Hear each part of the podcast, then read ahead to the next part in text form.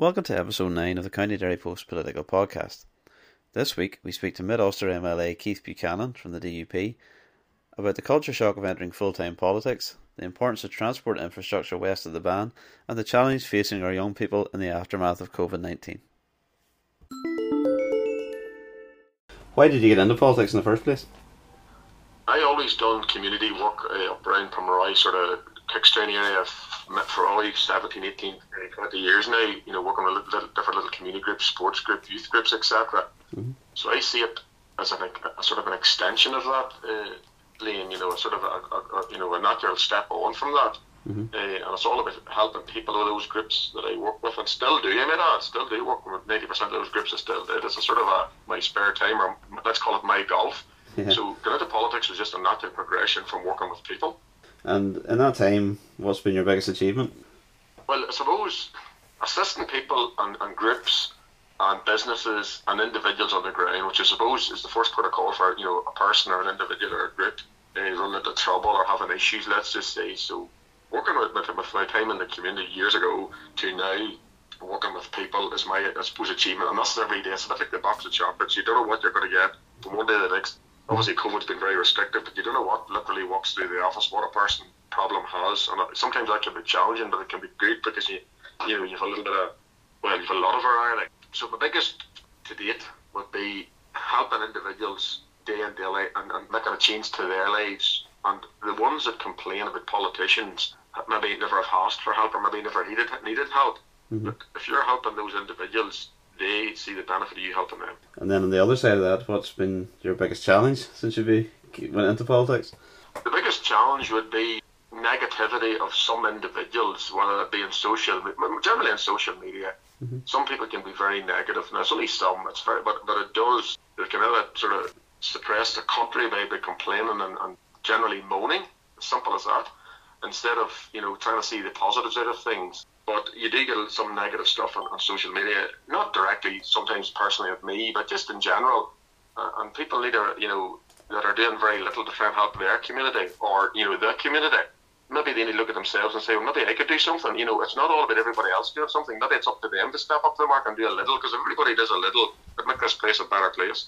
You were elected then in 2016, and you obviously were back then the following year, and you almost tripled your vote. And then you stood again for Westminster in 2019 and increased it further. Why do you think it is, or, or what's your secret? I suppose people might be asking. Do you think I should be selling that secretly? No, no. Well, the only way I look at it, I, just the, the same methodology that I do in my, in my politics is what I did in my previous employment. I worked for private industry for 22, 23, well, more, probably 25 years. It's just work and uh, just try and produce for people. And, and now, obviously, you'll never you'll never solve everybody's problem, but if you do as best you can, and probably we would have a high success rate of, of helping people and, and, and turning things around for people. So it's purely work ethic, simple as that. I refer to them as, as, as brown files in the office where an individual has a file. Obviously, that's the way we work. We just continually do brown files for people day in, day out. Go an extra mile, ring them at Saturday night, Saturday morning, Sunday if it's an emergency, whenever they, whenever the case is, whenever a person needs help, don't be afraid to lift the phone. It's not a Monday to Friday, nine to five by no means. So we just continue to helping people, but out and about on the ground. Obviously, COVID, as I said earlier, sticks out a little bit, but helping people morning to night and making this country a better place uh, on the Ulster, obviously where I'm here, but it's, it's wider than that. Whenever you're sitting in the assembly, as you know, it's, you're just passing laws from Ulster, you're passing things for wider, wider field. Like one of the things I found interesting was you had the Assembly election in 2017 and then stood for Westminster in the 2019 election. Was there any reason you stood so soon after being elected to Stormont? Well, obviously, it's a, it's a, we have to, you know, the party puts up a representative in all areas, as you, as you know yourself, across the 18th constituency. So maybe the MLA, I suppose, stepped into that, that mantle to do that. Mm-hmm. And I suppose my profile's there, and, and I was selected to do it. So you can maybe say it's a glutton for glutton for punishment, but I, I maybe wouldn't say that. But ultimately, no, it's purely uh, uh the party uh, puts a, a, candidate forward in all areas, or generally all areas. So, so I was selected to do that, and I done it. And yes, it was so close after, but that's the way it was. So I just had to deal. Obviously, it was a, if you look back from 16, I didn't count them. Blame there was an awful lot of elections. You know, normally an MLA is in, and then you, you can not breathe, but you five years of possibly that candidate could or may not may or may not be running for Westminster. Considering the political issues we had from 16 with a lot of elections, so it got nearly, excuse the term, the norm if you understand what I'm saying. So Yeah. no, no, no, no specific reason. You've also you never served as councillor. No, no, no that, that's 100 Yeah. percent correct. I, I recall the election uh, was on a Thursday, as it normally is. I think I was back to work on the Friday. I'm going from memory here. I can't remember if that was the Wednesday before the election or after, but I worked in engineering, and the, the running sort of theme was uh, uh, the Monday was going to be ultimately a suit or a boiler suit. So from the election on the Thursday, I was standing in the assembly. I think it was the Monday or the following Tuesday, whatever day it was, wearing a suit, obviously. So that was a massive change from engineering, practical, working on a private business, making things happen within minutes instead of days or hours or weeks. Uh, So from going from that type of environment to politics was a, a was a, a big, sh- uh, well, I suppose shock would be the best way of putting it. So there was no halfway house between you know work, council, you know, part-time basis at the full-on politics. It was a immediate flip over a weekend, and maybe that's a benefit to be honest. You know, but uh, I just took, took my work ethic from the, the private sector straight into this sector. One of the things I want to talk about is quite recent. Joe Brolly, obviously from our catchment area, uh, written an independent article yesterday where he said that a voice needed to be given to highly educated and decent Northern Ireland Protestants that have been drowned out by the DUP. Is language like that insulting to working class Protestants?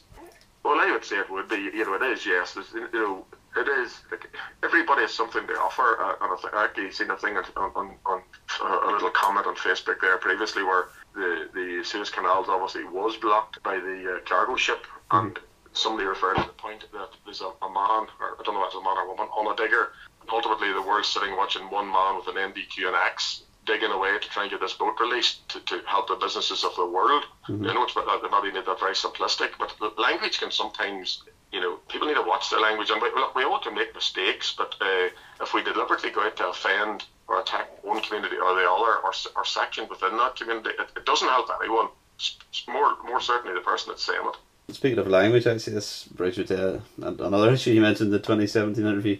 Obviously, the flag debate has returned to the fore recently with the decision the, the British government made about flying the flag all year round in, in, in England. And obviously, here is different because you have the designated days. But you previously said of the Irish Language Act that people should care more about bread and butter issues. Could you say similar about the flying of the Union flag? Look, we're in the middle of a, a, global pandemic, when whether, whether, and obviously it's affecting Northern Ireland, it's affecting the world. But you know, if you ask the average man or woman or, or young person or whatever on the street, which is more important currently? So getting businesses open, getting Northern Ireland back to what it should be, getting people, you know, back into settled jobs and secure jobs is more important than any of that. You know, to be honest, at, at, at this present time, there will be a day for that conversation. And I think some of our, or my colleagues were responding last week to that based on the fact that the media had asked them to respond and asked their responses on it. We'll, we'll have the, we'll have the we'll have the flag debate, we'll have the language debate, but ultimately it's not the most important today. But there will be a day to have a conversation about both issues. Again, harking back to that 2017 interview, you, were strongly against same sex marriage, and in the interim period to that has become legal in Northern Ireland. Has your position changed, or do you remain against same sex marriage? I'm an advocate of, of, of, of man and woman in, in a marriage. You know, some people say you or uh, the- the party is, is against people of uh, LGBTQ uh, plus community, etc. That's not the case. I'm I'm a supporter of marriage between man and woman. It's as simple as that. But I'm not anti anything. And I know you're not saying that, Liam, but I'm not anti anything. My point is that legislation was brought in from, from Westminster, as was other legislation. So. Uh, it hasn't changed my position. Obviously, it's changed legislation, but it hasn't changed my, uh, you know, moral position on, on man and woman being husband and wife. It's simple as that. But I'm not anti, you know, anybody else of a different view. Indeed, across communities or sectors, people have views about different things. But I'm not anti them. I may be not supportive of that, but I'm not anti it. You know, so that's my position. You've obviously you've mentioned before also about the importance of the transport infrastructure in the northwest. How important do you see that, and what steps have been taken to move it forward? Well. I, I'm on the infrastructure committee up in the assembly. So the whole northwest, or the or, you know, yes, northwest, west, southwest, call it the west in general, can be somewhat forgotten purely down to numbers. But you know, there's a massive bit of engineering and business. Well, it goes on all over Northern Ireland, but obviously up, up in the northwest and sort of through Mid Ulster belt and. You know, I've been pressing the, the um, infrastructure minister, no doubt as others as well as you know getting the link up. You know, the Magherafelt bypass has been completed, uh, as we know, and then we're obviously pressing now for Cookstown. You know, we need to get that link uh, effectively up the- from the, the M2, as I call it, swinging down to the M1 down the west of the Lough. So yes, infrastructure is vitally important because sitting sitting in roadblocks, or, you know, or not blocks, but in uh, queues, should I say, or traffic jams, is not benefiting benefiting industry. It's, it's not benefiting benefiting the e-commerce like or commerce in general. It's very important. The whole the whole infrastructure, and I think to be to the minister that's currently there, you know, she, she sees that that you know there needs to be you know a broad brush across Northern Ireland. Yes, Belfast, that east coast, effectively a lot of people about it, but the west is important too. So I'm elected in the west, so I push for the west. You mentioned traffic jams there. Obviously, there's a push for rail development into Mid Ulster because if you look at it, I mean, there just appears to be a big empty space there where there's no rail infrastructure at all. Is that important to, to push as well? Yes, yes, but it would put you know, it is important. It is important to get rail into the west more. Is it economically viable? I suppose the conversation needs to happen. Needs to look at that. But obviously, the road infrastructure is there. But I suppose possibly before we start looking at it too much additional modes of travel, we need to get what we have in good shape and indeed get the road infrastructure. Obviously, more people's on cars. Trying to get them out of cars into, into, into trains is not going to be a, a simple task. People like, you know, their independence. Not saying it's the wrong thing to do, but you know, there needs to be the conversation. There needs to be a look at that. But in the meantime, I would keep get what we have correct, get the road network good. You know, without possibly going too far uh, from a financial point of view and then look at rail, rail as well. But that's going to be a challenge. Another more recent thing you mentioned was that the the impact the COVID regulations are having on our young people. How big a problem is it that you see in your constituency?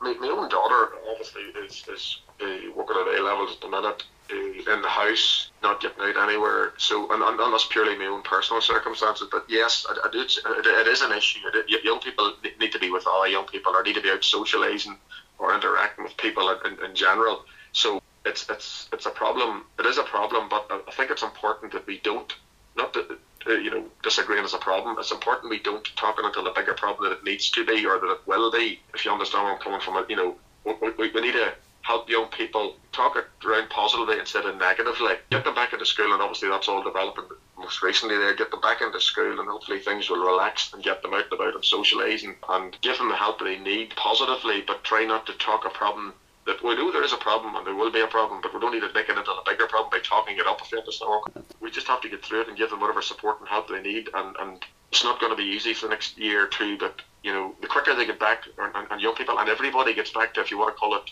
the new normal, whatever that may be, the better. I think we'll, we'll see the issues that arise out of that. The assembly at the minute, obviously, the election is next year. There's a bit of disagreement between parties. But how do you see the next election panning out, both for yourself personally and for your, your party's chances? Well, look, I would say it's it's it's it's too early to tell. Mm-hmm. People in the midst of this pandemic, in the middle of COVID, in the middle of problems with their own lives or their businesses, their um, their jobs, and the security of that. Week is a long time, so if you had an election today or an election in six months, obviously it would be two different things, totally two different things. Mm-hmm. So we just have to keep going and getting people back to normal and normality, and then they've more focus on their own lives and maybe less focus uh, on everything else. You know, pe- people need to get back and be content in their own lives, and then they'll be more secure in themselves. But in you, you know, a week's a long time politics. You never know what happens. So uh, at the minute, I'm confident enough. We will go an election, face an election, whatever that may be, fight it on, on policies, whatever, and we take it from there. But the main focus for the next period of time is, is getting Northern Ireland back to where it needs to be and getting out of this pandemic. That's the, the main goal. The election is somewhat away, not that far, admittedly, but we'll, we'll let that sit in the distance. Whenever that comes closer, we'll worry about it then. I suppose then, just to finish off, it, it, obviously there is only another year of the assembly term left. Have you any projects that you'd be hoping to tie up loose ends on within the last year, or have you any priorities? Some some local bits and pieces we're pressing on, continually pushing on. A year is a, a short time for bills and that. Obviously, sort of dealing with a lot of our own MLAs in the assembly composition position I'm doing with, with within, within our, our own grouping. So that sort of takes a lot of my assembly time up working with those. No bills directly, but working with other colleagues on, on bits and pieces they're pushing through. We do we do suppose short term projects, longer term projects, different community stuff. You know, stuff you can deliver in two days, obviously, or you know, or a day, and there's all stuff can take months, and there's all stuff in Deeper App from 2016, local community stuff up in the local village of Roy we're working on it's, it's a broad range of items we're at all the time, uh, some shorter, some longer term, and continually helping our own colleagues and other colleagues to refer all parties, you know, to try and deliver bills that they're working on. This past year and a half, I suppose from last March, has just been purely morning to night COVID, COVID, COVID support for business and helping business and talking people through it. From March last year, it was very, very, very busy you know, continually talking to business about what support they could get, you know, from different departments. And now business are aware of where they get all that, so that is a sort of that workload has eased a little bit. A, a little bit, you know, generally more businesses are very tuned into where they get the help, what department they get the help, what they're entitled to. So that suppose took a year that obviously nobody had planned for. You know, took a year of normal stuff, should we say, but obviously it's still important to them, and there's nothing you can do but just park what you're doing and work at that. Thanks for listening to the podcast. If you enjoyed it, give it a share on social media or subscribe via your podcast player of choice. If you have any questions for future guests, get in touch via email on editor at derrypost.com or contact us via our social media channels.